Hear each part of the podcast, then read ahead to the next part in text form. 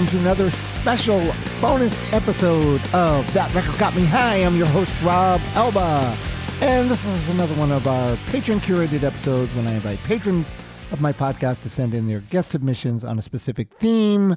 How do I sound? I, I still don't sound good. I know. It's just, uh, I had this horrible flu. First, I had a cold, and it turned into the flu, and I'm still getting over it. So I apologize. Apologies in advance. This is my normal, luscious, uh, smooth voice that you're used to hearing. I'm a little ragged, but you know, whatever. Uh, we have to go on. We have to do these.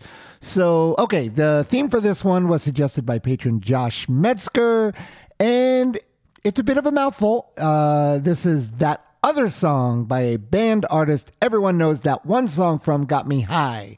So basically, there's this one song that a band is known for. Maybe they're even considered a one hit wonder, but not necessarily, as you'll see uh, when we hear our submissions.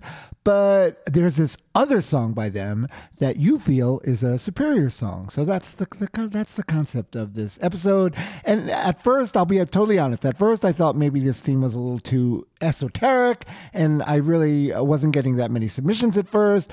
But uh, then I ended up getting the, the the flu, so I extended the deadline a few days, and then all of a sudden I started getting uh, all these submissions, a bunch of really great submissions, and a lot of them came in right under the wire.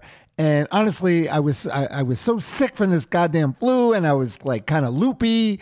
So it, it really uh, it, it really ended up being a great episode. I think but uh, it was also a tremendous a pain in the ass putting it together. I'm going to be completely honest. It was a, a tremendous pain in the ass uh, to edit it all together. And hopefully, I got all your submissions. I don't even know because I was like, uh, like I said, I was loopy with the flu, and all these submissions were coming in. So hopefully, they're all here. If not, uh, you have my deepest apologies. You know, I'm I'm not 100 percent uh, I don't know. When was the last time I was 100%? Maybe not till, since last year, but you know, this is me at what, what, 80% maybe? Well, that's, that's maybe being optimistic, 80%.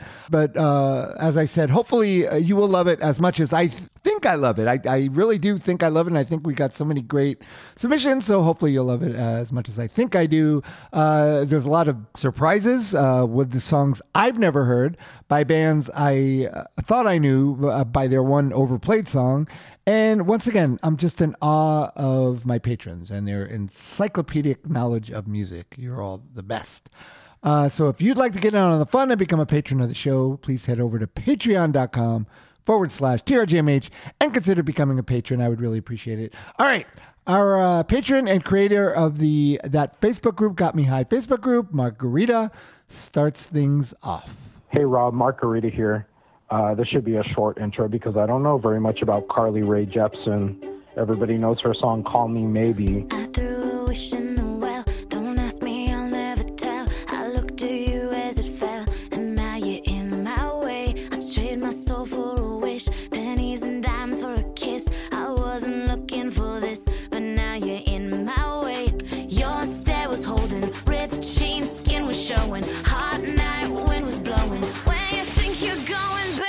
Song I picked is Want You in My Room.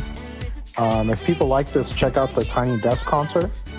The version she does on that is a lot different than the album one. Uh, the album, I really like the synths and the horns, and it just sounds heavier. In person, it's actually kind of cute and innocent compared to like the topic of the song. All right, take care.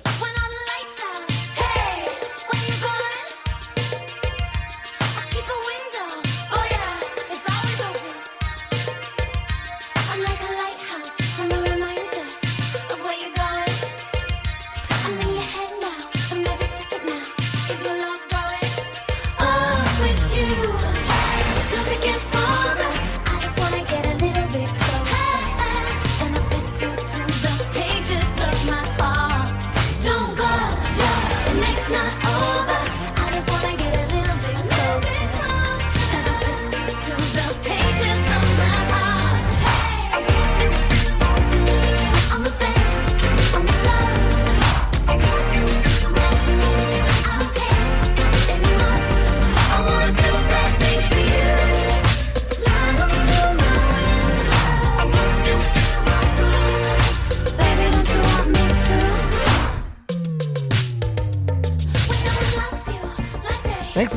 And uh, don't forget, if you're still on Facebook, if that's one of the social media uh, avenues that you still uh, inhabit, uh, you can go to that Facebook group Got Me High and become a member. It's a lot of fun.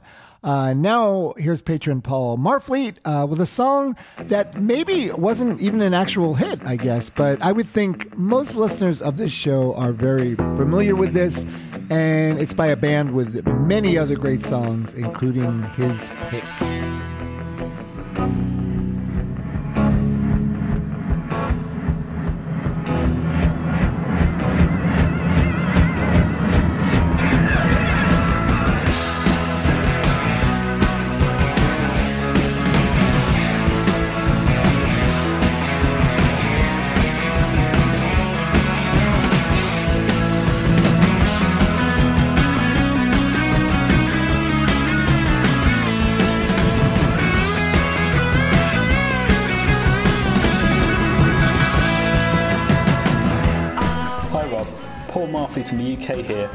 Choice for an alternative song by an artist who everyone knows for that one song.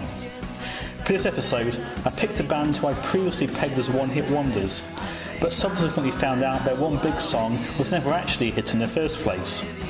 I'm talking about The Only Ones, the group who burned briefly but brightly on the late 1970s UK punk scene, and who wrote one of the greatest songs of that era, Another Girl, Another Planet. In fact, Another Girl Another Planet never actually charted on its first release, and only managed to make it to number 57 when reissued in the early 1990s. Nevertheless, it's definitely the song that the only ones are most associated with, and has rightly become something a punk standard. So while Another Girl, Another Planet overshadows everything else they did, the only ones were no one-trick ponies. They wrote many other great songs, and their second album, Only Serpents Shine, stands out for me as a really consistent effort, despite not being a commercial success. The song I've picked from this album is Out There in the Night, which shows off both frontman Peter Perrett's knack for writing quirky, catchy pop songs, and the band's ability to skillfully merge power pop with punk and hard rock. One thing that struck me while listening to the album is how Peter Perrett's nasal vocal delivery, the yearning romanticism of his lyrics, and guitarist John Perry's virtuoso playing make the only ones kind of like Britain's answer to television, albeit without television's sense of studied cool. It is, after all, hard to imagine Tom Verlaine writing a song lamenting his lost cat. You left that morning, you gave me no warning. You were my best friend. You. There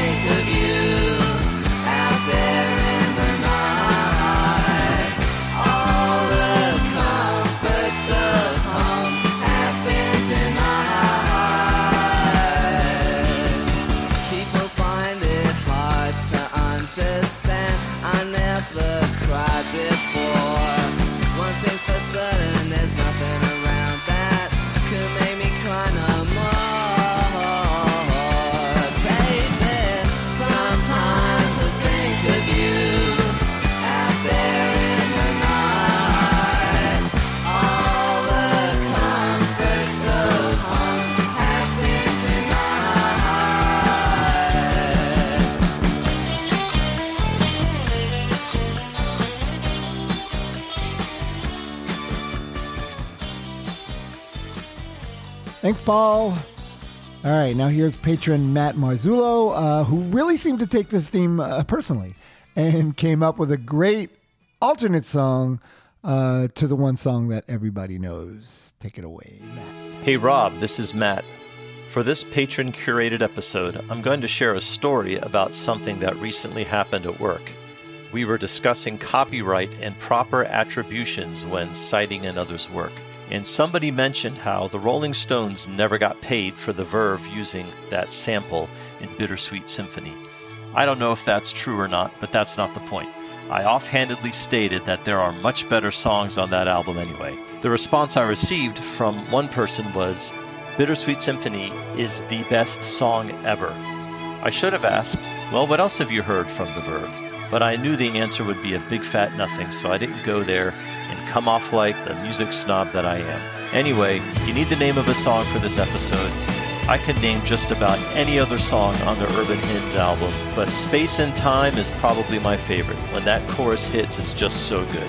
So that's my choice. Check it out. There is no space and time to keep our love alive. We have existence and it's all we share.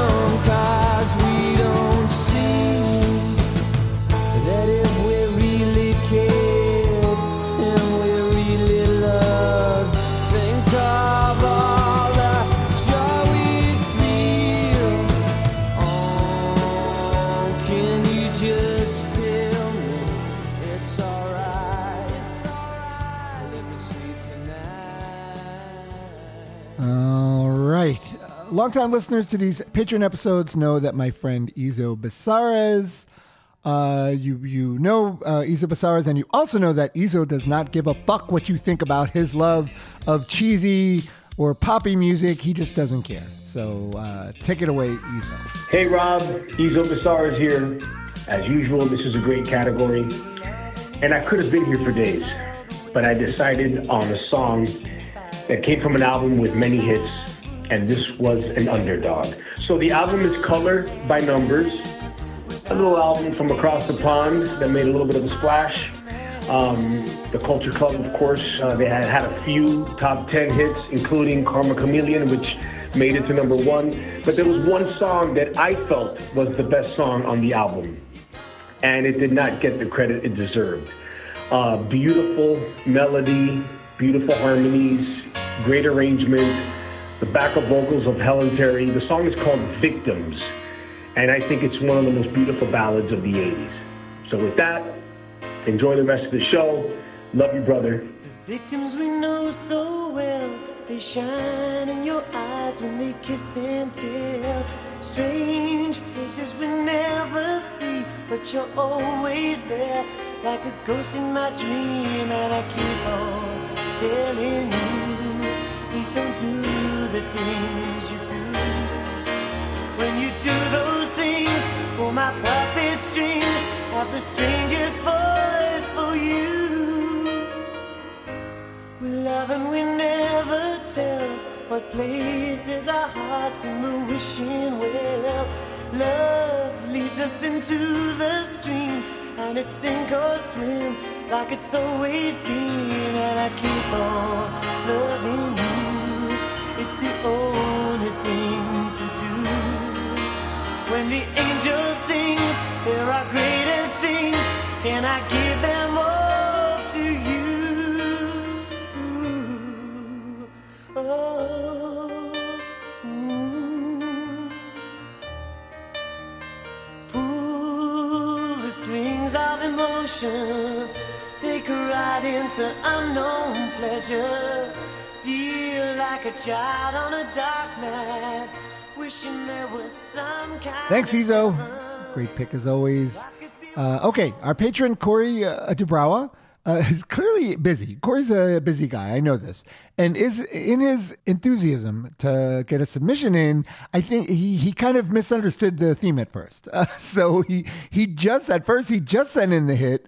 And then uh, once he realized his faux pas, he uh, quickly recovered and uh, and he did indeed come up with a great pick uh, and a song I'd never heard before. So let's hand it over to Corey Dubrawa. Hey, Rob and fellow patrons. This is take two for me, Corey Dubrawa, here in Berkeley, California, just to prove that I really did understand the assignment. This is that other song by the band artist that everyone knows that one song from that got me high. It's The La's I Am the Key. It's a song I'd never been introduced to until Spoon's Britt Daniel played it live in a solo show at the Crocodile Cafe in Seattle about 15 years ago. Uh, if you know anything about this Liverpool band, The La's, it's most likely their song There She Goes. Uh, a track described by uh, nobody less than Death Cab for Cutie's ben, uh, ben Gibbard as the perfectly written pop song, an instantaneously recognizable melody and lyrics set to simple economic musical structure. True enough, that band's frontman Lee Mavers is a notoriously eccentric and cranky perfectionist. Uh, the La's released one official album during the band's very lengthy lifetime cycled something close to 30 people through their lineup, including future members of Oasis, Cast, World Party, and the Zutons. Uh, all of which is to say, it makes this song, I Am the Key, so incredibly special, and if possible, even better than Mavers' one worldwide hit, which has charted no fewer than five times since it was first released back in 1988. You won't find I Am the Key on any officially released La's album. I think it may be on some compilations. It's certainly out there on the web.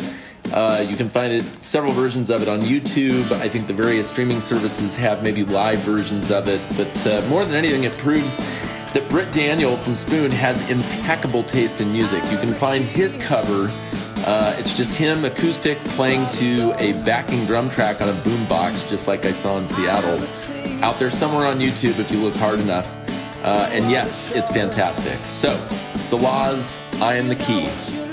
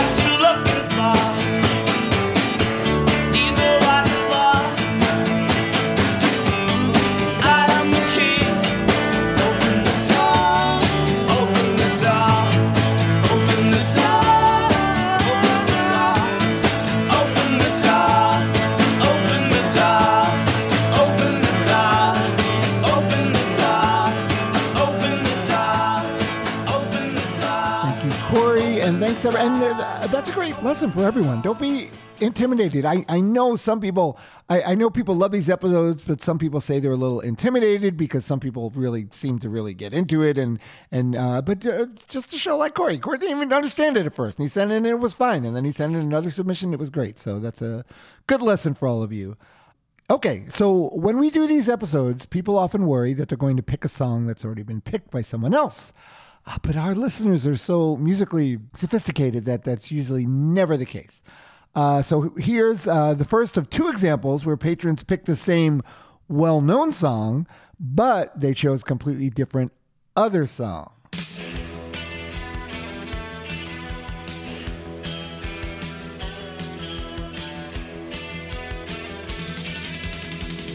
Hey Rob, it's Marcia in Central Florida, and I have to admit, this topic, that other song by that band, everyone knows that one song from Got Me High, had me really intimidated. And that is because I believe the listeners of this podcast are not like most people, as I believe they know more music than most people. So, do I bring a song to this episode that most people wouldn't know? Or do I bring a song to this episode that most listeners of this podcast wouldn't know? Then I remembered the teachings of Rob Elba don't overthink it go with your first pick. So I'm fairly certain most people of a certain age group know the Plimsouls a million miles away. They may not know the name of the band, But they know the song, especially the chorus, as it was prominently featured in the movie Valley Girl, the original. I don't know if it was in that stupid remake from a couple of years back. The remake that I'm still quite angry about because the trailers look like it was something produced by the Disney Channel, thereby threatening to ruin one of my favorite movies from when I was a teenager. But, anyways, back to the song the better song. It was also briefly featured in Valley Girl. It was playing in the background of a bar scene, and it's from the same Plimsouls album, Everywhere at Once. The song is Oldest Story in the World. It's better than A Million Miles Away by only about a hair, but in my opinion, Oldest Story in the World is the better song. Yeah, it makes perfect sense.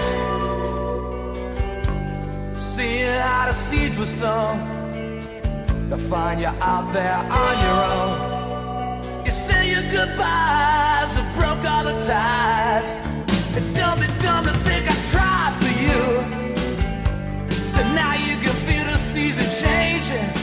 You'll never change, but you're no better than the weather. You're cool, but there's rain in your heart. You blow like a feather. And that's the oldest story in the world. You lost the key to paradise. That's the oldest story in the world. Did we have it made? Somehow I thought we could remain. If nothing lasts, no one's to blame. And you can't look back to where you got off the track. That's a mystery that will never crack. It's just the oldest story in the world.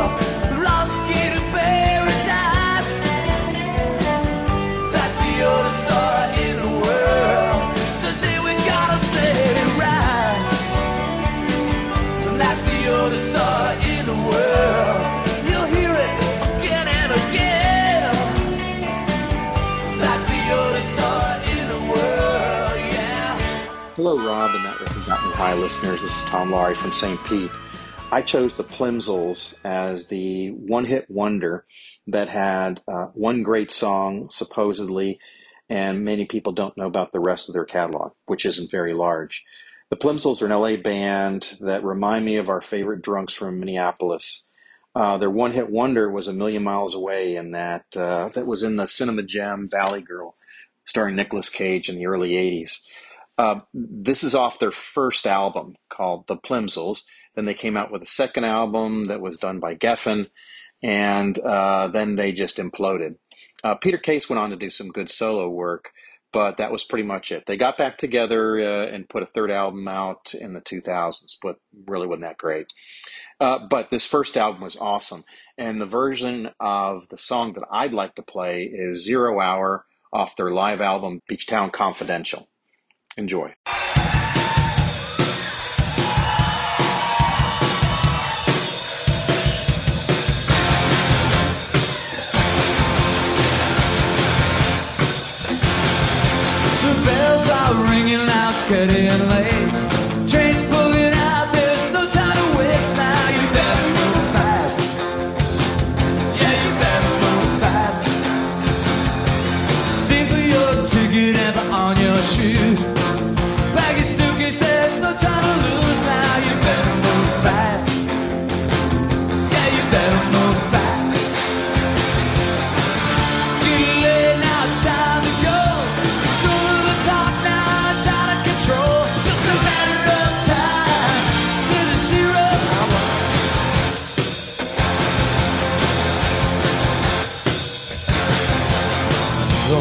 Lights shining, get out of that bed. Your phone's ringing, but it's gone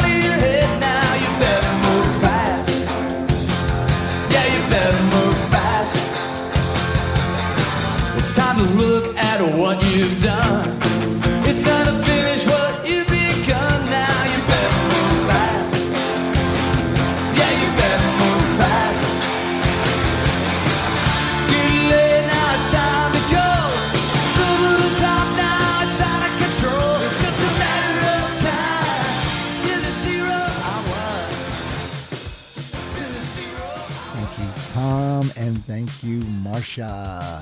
Now I feel like I have to check out that Valley Girl remake uh, that Marsha mentioned, uh, which I'm sure is horrible. Um, all right, so now here's our good friend and patron, Bobby Joe, uh, with a typically for her, typically fun pick. Take it away, Bobby Joe. Hey Rob, hey everybody, it's Bobby Joe. Um, cool idea. So I was thinking about, you know, the collection of the box of my favorite songs, and this one is in it. Um, so it's from a band you wouldn't normally think maybe it might have some cool stuff. It, it's the Pointer Sisters, and you know they're most known for like all of their um, super cheesy 80s songs like Neutron Dance and um, oh god, what's that one? Um, I'm so excited. Anyway, back in the 70s, before the 80s music, I guess the they got they got down like like they got down like really beautiful velvet pants. Like they are smooth and cool, and um, the recordings are like um, all live instruments. Really, really good musicians, good writers. So the song is called um, "Don't It Drive You Crazy," and uh, it's just a really good, good song.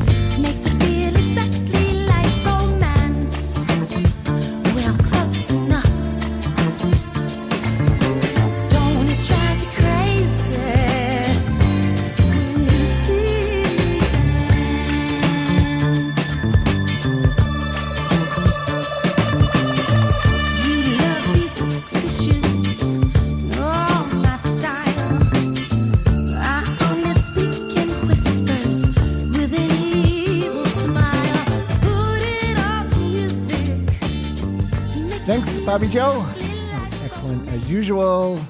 Okay, patron Jay Reeve uh, squeezed in a couple of picks for his submission, and to be honest, he sounds uh, kind of crabby uh, in this thing, but he clearly does not like overplayed radio hits. So uh, obviously, that's something he doesn't like. So I think this. Uh, this uh, episode, this theme was a little personal for him as well. So take it away, Jay. Hey, Rob and fellow TRDMHers, this is Jay Reeve, and my choice is because I couldn't make up my mind. I kind of tied these two choices together, and um, I don't like following the rules. Uh, my two choices are uh, Orange Crush off of REM Green, as opposed to Stand. That song Stand in a place where you belong, whatever beaten to death. But I believe, if I remember correctly, Orange Crush was the um, first single off of that album. And same time frame, same town, actually. B 52's um, Channel Z, which was the first uh, single off of that album whose name I can't think of right now, but it had uh, Love Shack and Roam on it. But Channel Z was a way cooler song. Definitely the first single off of that album, and I bought both of those albums because of those singles and was sadly let down by the rest of the material, I guess. That proceeded. Um, anyway, that is my choice for you should have heard those other songs that this band put out but I like this other one a lot better because the single was crap and played out verbatim monotonously uh, for the next 30 plus years uh, in every supermarket and elevator and um, shopping mall from coast to coast. Thank you. Have a great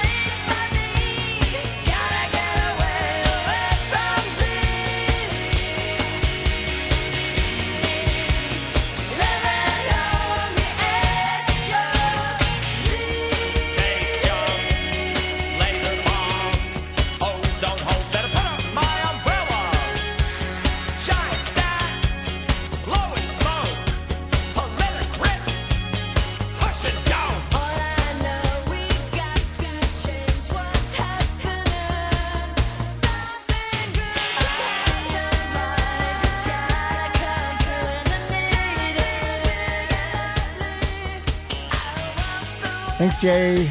Now, here's patron James McLaughlin, who uh, kind of rediscovered a band while listening uh, to an episode of That Record Got Me High, which always makes me happy uh, when I hear that.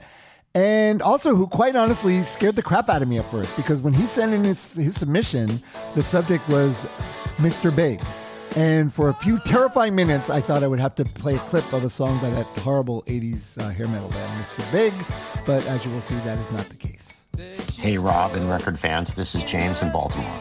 I grew up listening to All Right Now on classic rock radio before it was classic.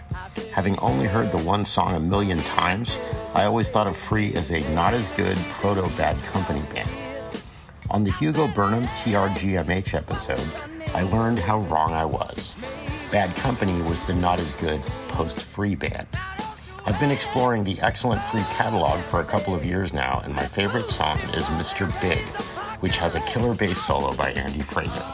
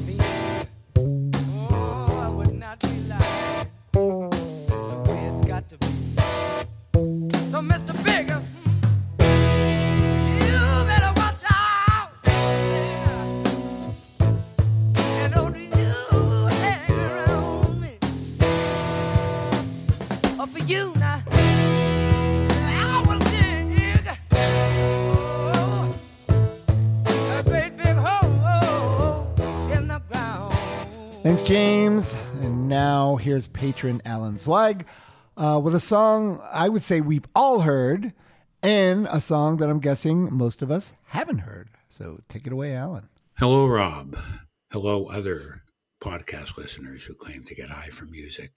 This is Alan from Toronto, the person Rob always identifies as our Canadian documentary filmmaking friend, though he doesn't usually tell me what you people do for a living. Not that it was a living.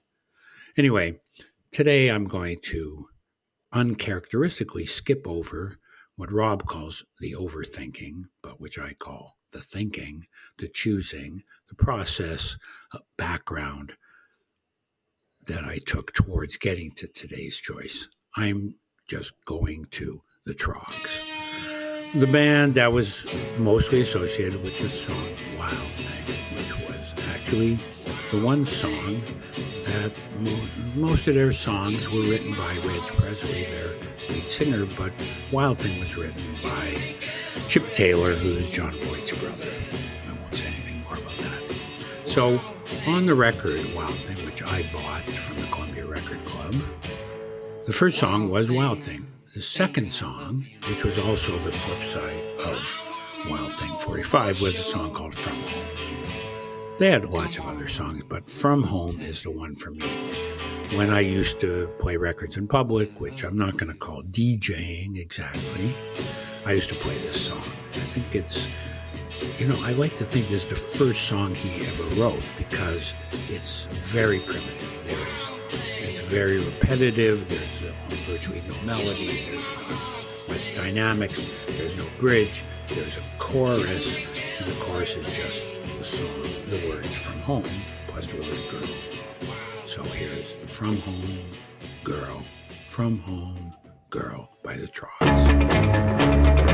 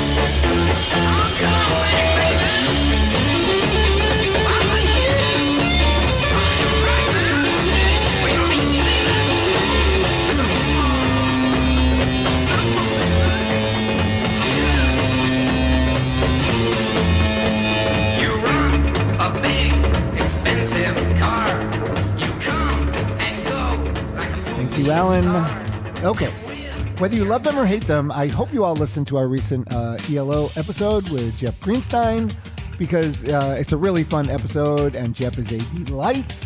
And here he is with a pick by one of my all time favorite bands who had one big hit but also had a bunch of other awesome songs, including the one that Jeff featured. So take it away, Jeff. This is Jeff Greenstein. In 1965, one hit wonder The Strangeloves had their one hit with I Want Candy, and 17 years later, one hit wonder Bow Wow Wow followed suit. Quick rundown on Bow Wow Wow. Sex Pistols manager Malcolm McLaren stole half of Adam and the Ants, paired them with a vocalist he found working in a dry cleaner, and the result was three albums, a fistful of singles, the exploitation of a 15 year old girl, and the record I'm about to play for you now. Chihuahua is a vast and utterly absurd cultural appropriation project featuring a Balinese monkey chant, dueling gamelan drums, a fluid rumbling bass line, and a lyric about the exploitation of a 15 year old girl. The result is one of the most infectious dance songs ever to grace a party tape. Here it is, gang, the 12 inch single mix of Bow Wow Wow's Chihuahua.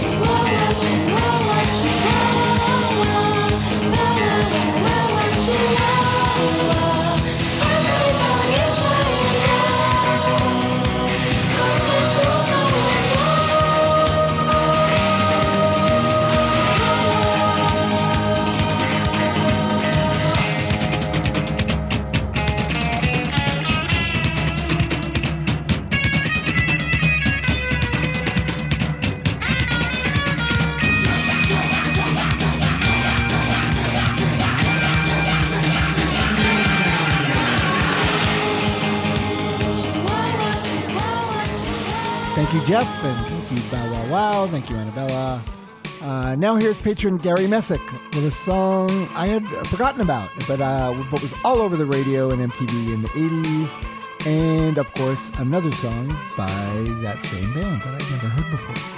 Hello, Rob, and that record got me high, listeners. I almost forgot what the name of the show was for a just for a split second. I'm sorry.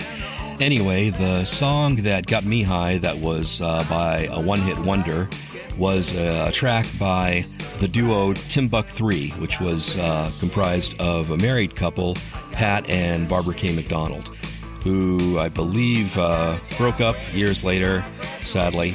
In 1986, their first album was released. It was called Greetings from Timbuk 3, and it had the song The Future's So Bright, I Gotta Wear Shades on it, which was a huge hit, uh, which I think a lot of people misunderstood and took at face value as meant to be uh, ironic because that was the kind of songwriter that, that uh, Pat McDonald was, is, you know, basically a, a smart ass. Uh, not unlike Randy Newman, people like that, but a, you know, a smart guy, funny guy, and uh, uh, and sometimes kind of moving with a lot of his songs. Anyway, on the second album, Eden Alley, in 1988, there's a track called Reverend Jack and His Roamin' Cadillac Church, and this is just a favorite song of mine. Uh, even though you know, really, it's just basically it's a, a blues, musically it's just a blues song. Um, nothing real special there, but it's played with a lot of verve, and uh, the lyrics are great. And it's about a small time preacher who, apparently, from the point of view of uh, one of his followers, who was uh, very much uh, a hardcore uh, follower of his. And uh, so uh, here it is Reverend Jack and his Roamin' Cadillac Church.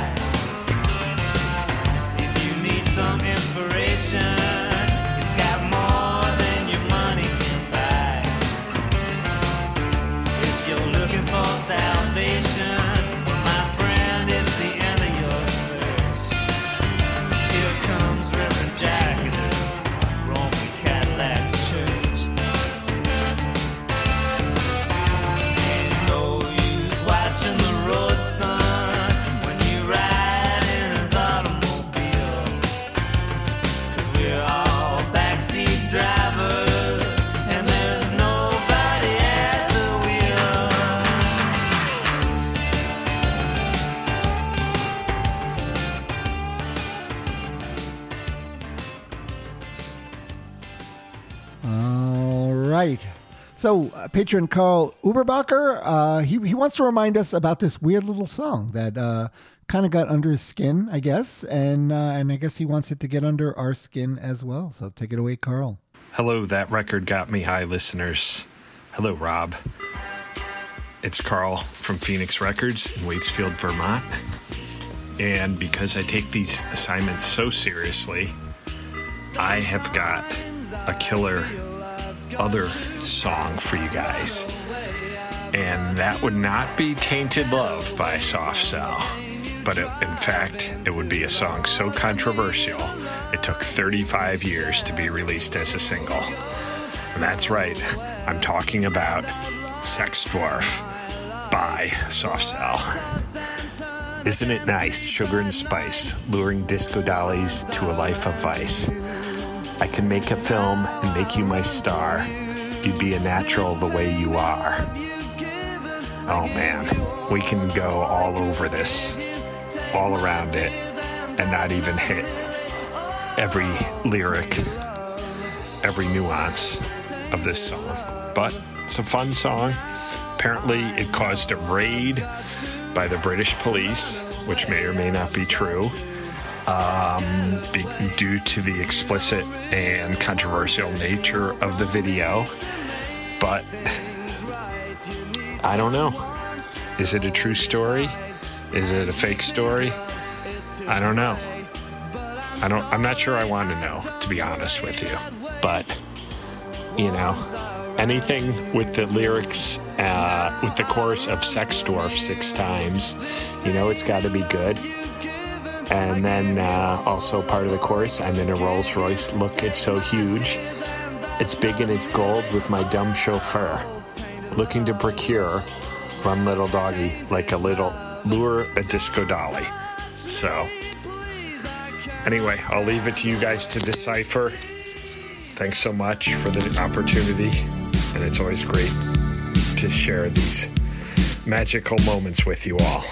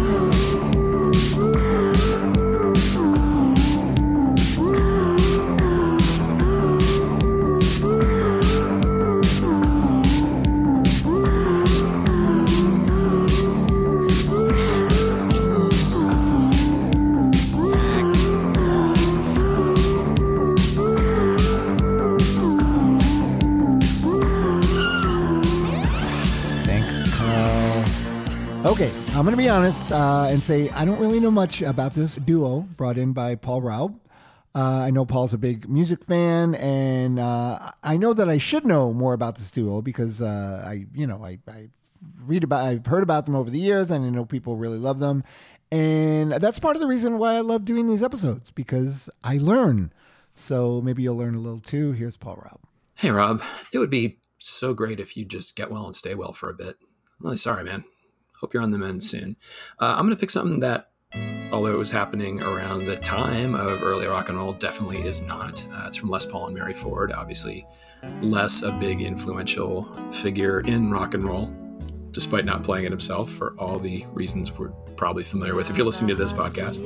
But this one really shows off the and Mary Ford part of it and how important she was. Um, you know, the vocal arrangements, which, if you don't know, she did all of those on all those records. That's her uh, arranging them, singing them, etc. Uh, and her, the lead vocal on this is gorgeous, and she's her own, you know, backup singers as well. And Les lays back and is about as calm as you're ever going to hear him, which got to grade that on a Les Paul franticness curve. But Mary's got all the time, all the patience in the world, and uh, just knocks this out of the park. And I love her vocal on this so much. If I'd never heard of Les Paul, if this was being sung in front of the Nelson Riddle Orchestra, whatever, I would still love this record to death. So, oh, the record is uh, I Really Don't Want to Know by Les Paul and Mary Ford. How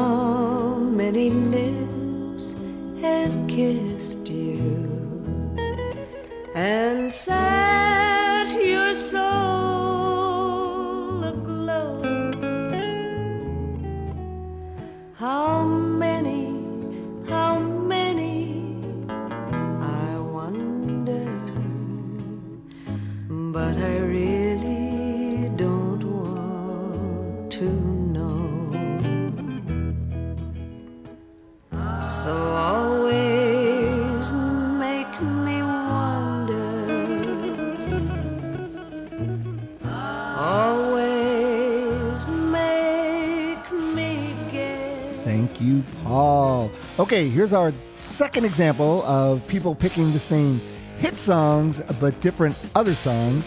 Uh, these are our old pals Steve Carroll from Chicago and Todd Nolan from Nashville, Tennessee. Take it away, guys. Hey everybody, it's Steve Carroll in Chicago. Hey Rob, sorry for sending this to you at the last minute, but I kind of struggled with this one a little bit. You know, there's a lot of bands that are considered one hit wonders in the US who enjoyed nice careers or several hits across the pond in the UK. I don't know. I mean, Dexys Midnight Runners, one hit here, several in the UK, I think like four or five albums. Um, Simple Minds, Don't You Forget About Me. What a massive one hit wonder. But of course, I think like nine or ten singles in the UK that were in the top 40. Um, similarly, this band who I've loved my entire life, Thin Lizzy. Um, Boys Are Back in Town, of course, big hit in the United States, 1976, but they were around a lot earlier and a lot later elsewhere in the world. Um, 12 studio albums, uh, great, amazing live band, maybe one of the best live rock and roll bands I ever had the chance to see. And, uh, you know, a, a, a very vast catalogue of music, and not all of it sounded like those dual guitars that you hear on, on The Boys Are Back in Town. Um, many different guitar players and musicians in that band over the years. And this particular song sounds nothing like that.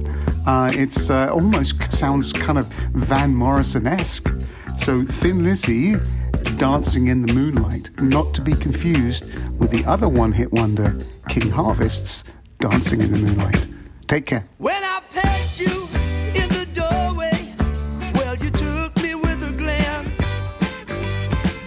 should have took that last bus home, but I asked you for a dance. Now we go steady to the pictures. I always get chocolate stains on my pants. And my father, he's going crazy.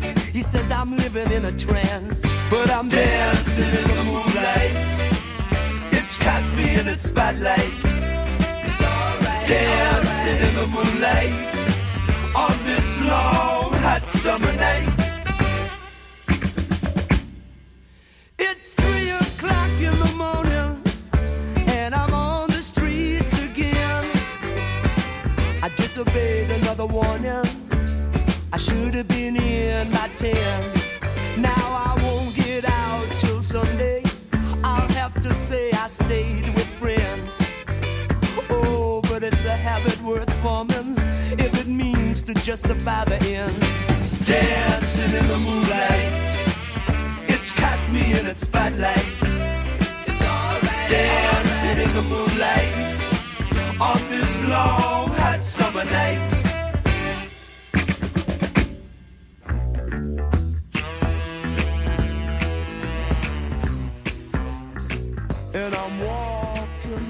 Walking Sláinte, eh, kiddos. It's your old drinking buddy Todd Nolan from Nashville, Tennessee, coming at you quick and hard with a last minute submission for that other song by that band everyone knows that one song from that got me high. Jesus, Rob, that's one hell of a mouthful of a title. But anywho, I almost didn't do a submission for this episode because there are so many bands that really only had one big hit and they got lost in the ether to American ears. Scrolling through various lists online of one hit wonders, I came across the Breeders and Devo. Yeah, sure, technically they really only had one huge hit each with Cannonball and Whip It respectively, but god damn it, they wrote so many other amazing songs. But in the back of my mind, there was only one band that I knew needed to be brought to this roundtable discussion, and that band is fucking Thin Lizzy. Hands down, the best rock band to hail from Ireland ever. And yeah, that fuck you is directed at you too. Despite being huge in the UK, they didn't manage to chart a song in the US until 1976 with The Boys Are Back in Town. And yeah, it's a great fucking song, albeit a bit played out because of the fact that for so many, it's the only song they know from Thin Lizzy. And not to mention, it had ties to the trailers for Pixar's Toy Story movies and the highly contested usage of the 2012 Republican National Convention. So yeah, it's a great song, but kind of played out a bit. I mean, it did only chart as number 12 here, but nailed a whopping number one in Ireland. And originally, it wasn't even going to be included on what would become Jailbreak, their sixth studio album released back in 1976.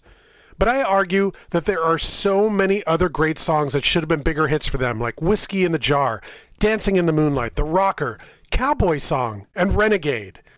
But for the sake of this episode, I've chosen the title song and opening track from the very same album that The Boys graced the B side of, with the rocking anthem of a masterpiece, Jailbreak. It's always been a big fan favorite from its iconic dueling guitar riffs of Scott Gorham and Brian Robertson to the wailing sirens of its breakdown. But the driving force for me is Thin Lizzy's lead singer, bassist, and main songwriter, Phil Lynott. He warns you that tonight there's going to be trouble, and you better fucking believe it because the shit is going to hit the fan. The album was recorded at a record fast pace in the Who's studio in South London, and that classic guitar riff was penned by Lynott and later embellished upon by his bandmates. In fact, once at an award ceremony, Tony Iommi of fucking Black Sabbath was overheard saying that it was his favorite guitar riff ever. God damn! Thin Lizzy would often open their sets with the song because of that big crashing E chord at the top and that identifiable riff. It really gets the party started. So tonight, with searchlights and hound dogs on their trail, find yourself in a bit of trouble with Thin Lizzy and the song Jailbreak.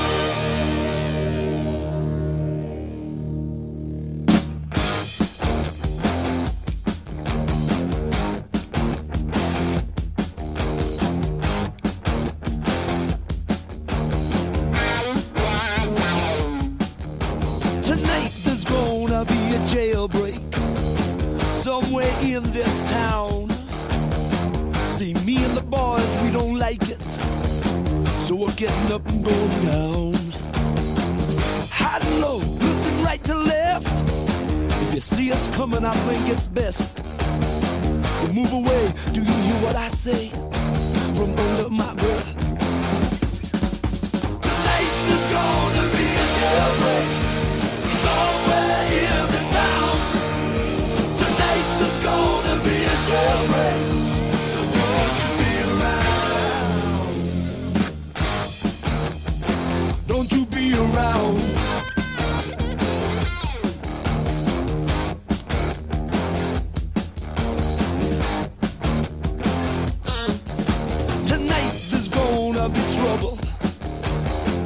Some of us won't survive. Thank you, Steve, and thank you, Todd. And now we have patron Larry Smith, uh, who took a deep dive into a record after we covered it on the podcast, which is something I love hearing about. And uh, it's a great pick, so take it away, Larry. Hey, Rob, TRGMH listeners at large and fellow patrons, it's Larry with a submission for that other song by the band artist that everyone knows, that one song from that got me high. Great title. Yeah, so this is almost like a full circle kind of thing for me, and the reason that I love that record got me high so much. Uh, in the early 80s, I was in my own little world, and although I was uh, branching from classic rock into the depths of new wave and punk, I pretty much ignored the radio, and my only real knowledge of the knack was that freaking My Sharona song. So when Sam Fogarino brought Get the Knack to the show, and I listened to the podcast, honestly, I was a little blown away, and I ended up um, playing it on Spotify many times. and so that other song from that band that got me high is the wholly inappropriate and lyrically problematic Good Girls Don't. Uh, what can I say? First of all, you know, I'm, I'm not going to apologize. The fact is, um, I, I dig the lyrics. It is comedy that's right up my adolescent humor alley. But again, just like everything else on the record, the musicianship is really top notch. It's it's crafty country-esque guitar with a strictly rock bass line. Um, it's got hooks galore, and you know they work in till she's sitting on your face. So, what more can I want in a song? Good girls don't by the Knack. Enjoy.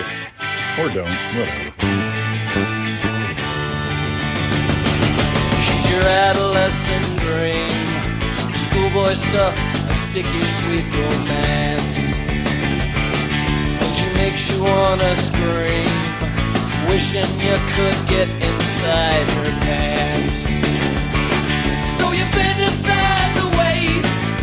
Squeezing her. You thought you heard her saying, Good girls don't. Good girls don't. I should be telling you, good girls don't. But I do. So you call her on the phone to talk about the teachers that you hate. And she says she's all alone, and her parents won't be coming home till late.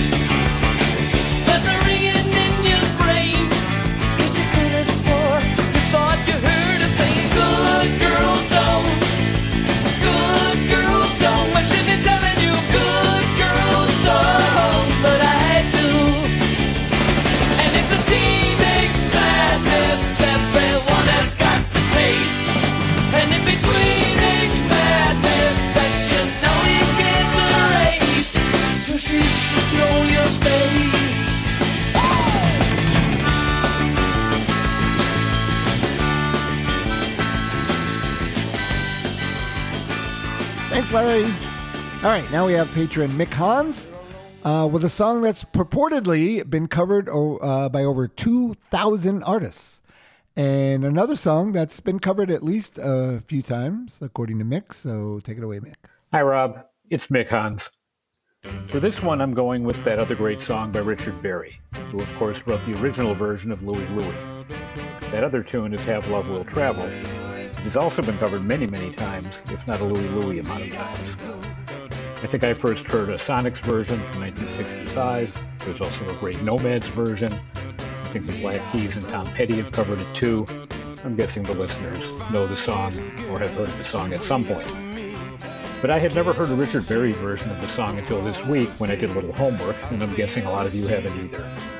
So what we're going to hear now, credited to Richard Berry and the Pharaohs, circa 1960, is a lovely doo-woppy version of Have Love, Will Travel.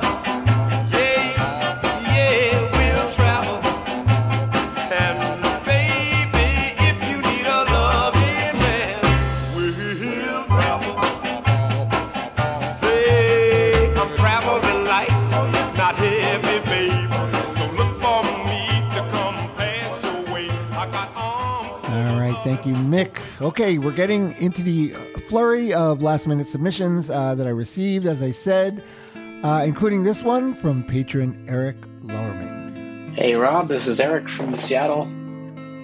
Procrastinating all the way from Seattle, I should say, as I'm sliding in a couple hours before your deadline. Uh, boy, I gave this a lot of thought.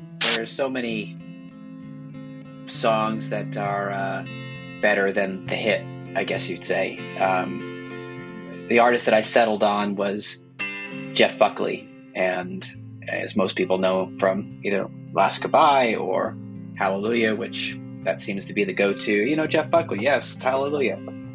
There's many songs of his that I like better than both of those, but the one that hits me was not actually released on Grace, his debut, but a posthumous release that was put on a uh, kind of a collection disc, a song called "Forget Her." Really, to dive in and, and explain the song is really not for me. I let his words do that, but uh, his vocals are just haunting and, and just it's beautifully written. He shows what an incredible guitar player he was as well in the solo, and the just the delivery just floors me every time. So I'll leave you with "Forget Her." Hope you're feeling well, Rob. Talk soon, buddy.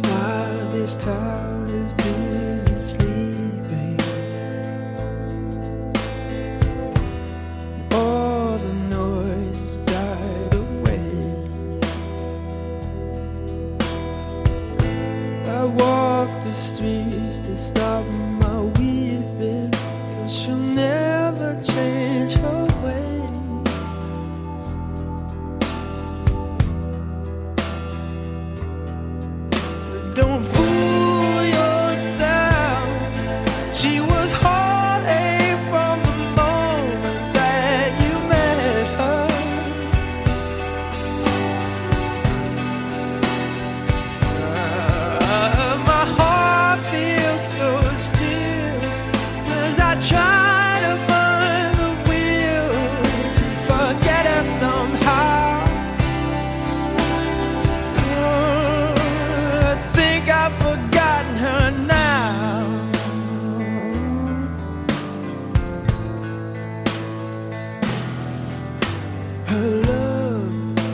Is a rose pale and dying,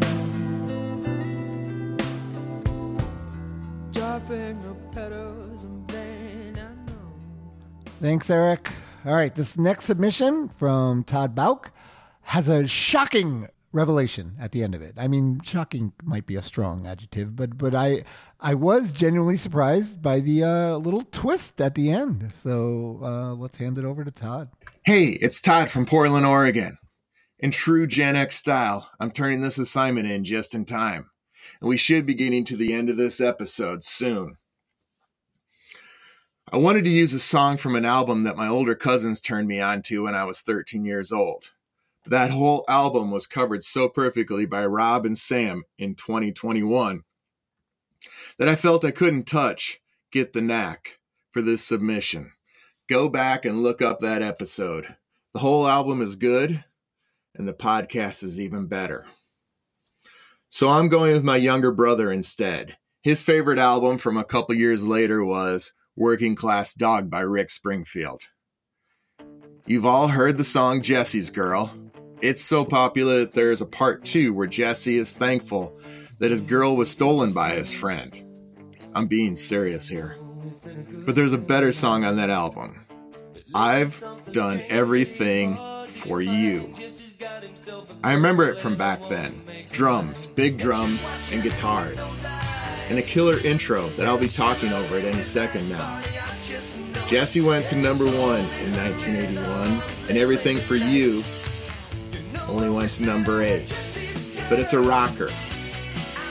It's a red rocker. You see, this is actually a cover. Sammy Hagar, the Red Rocker, wrote and released the song a couple years earlier. When I discovered Sammy and heard the song, I actually thought he did a good job covering Rick Springfield. Oops. I guess I'll have to blame that on not having the internet in high school. Either way, this song is better than Jesse's Girl. Enjoy.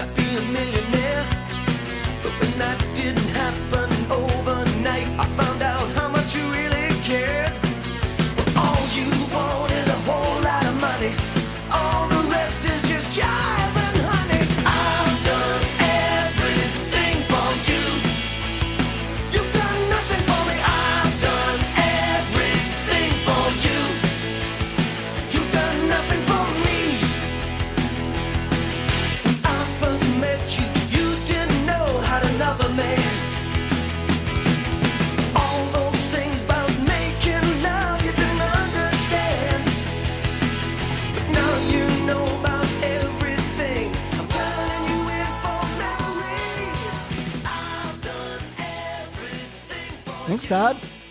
Okay, as I said, uh, this episode theme was suggested by our patron Josh Metzger. Specifically, I remember at the time, and this was a while ago, uh, for the song and band that he chose.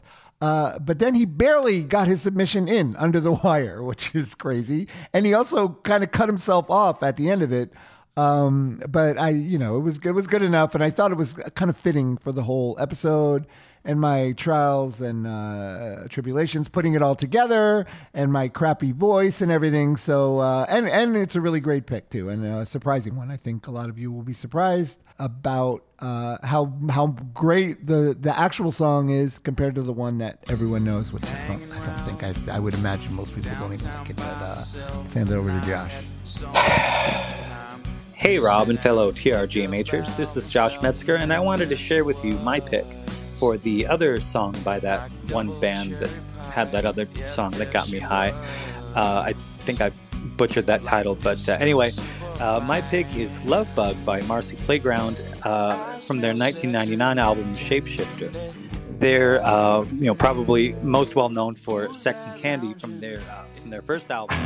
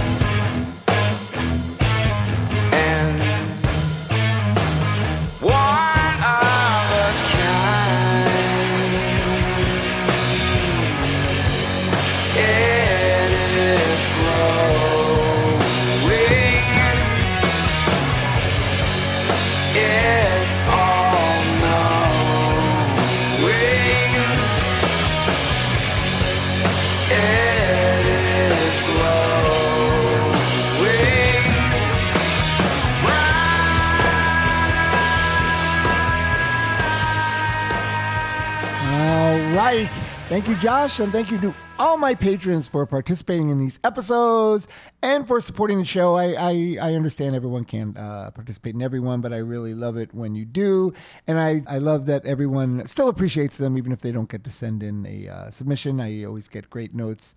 People really love these episodes because you, you you're just all great and you come up with really great picks and they're a lot of fun. So if you would like to join the uh, that record got me high family uh, please consider heading over to patreon.com forward slash TRGMH.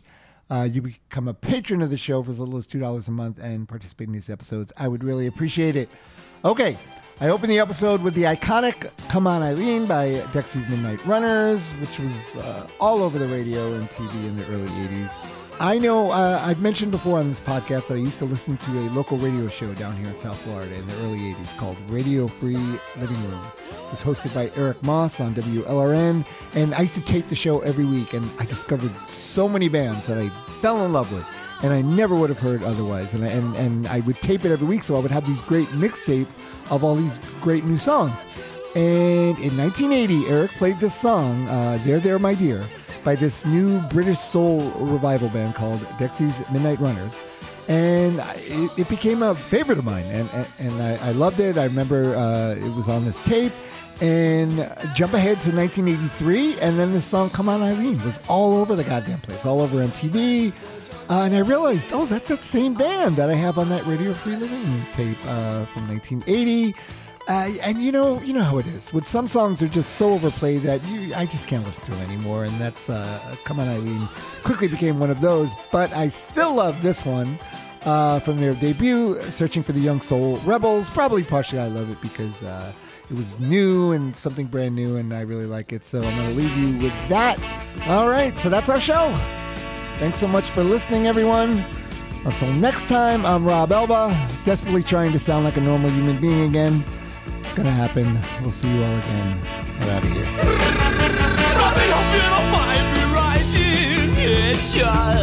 There's more than one thing I need to ask you. Yes, yes, yes, yes, you're so anti-fashion So we're blessed Instead of dressing down all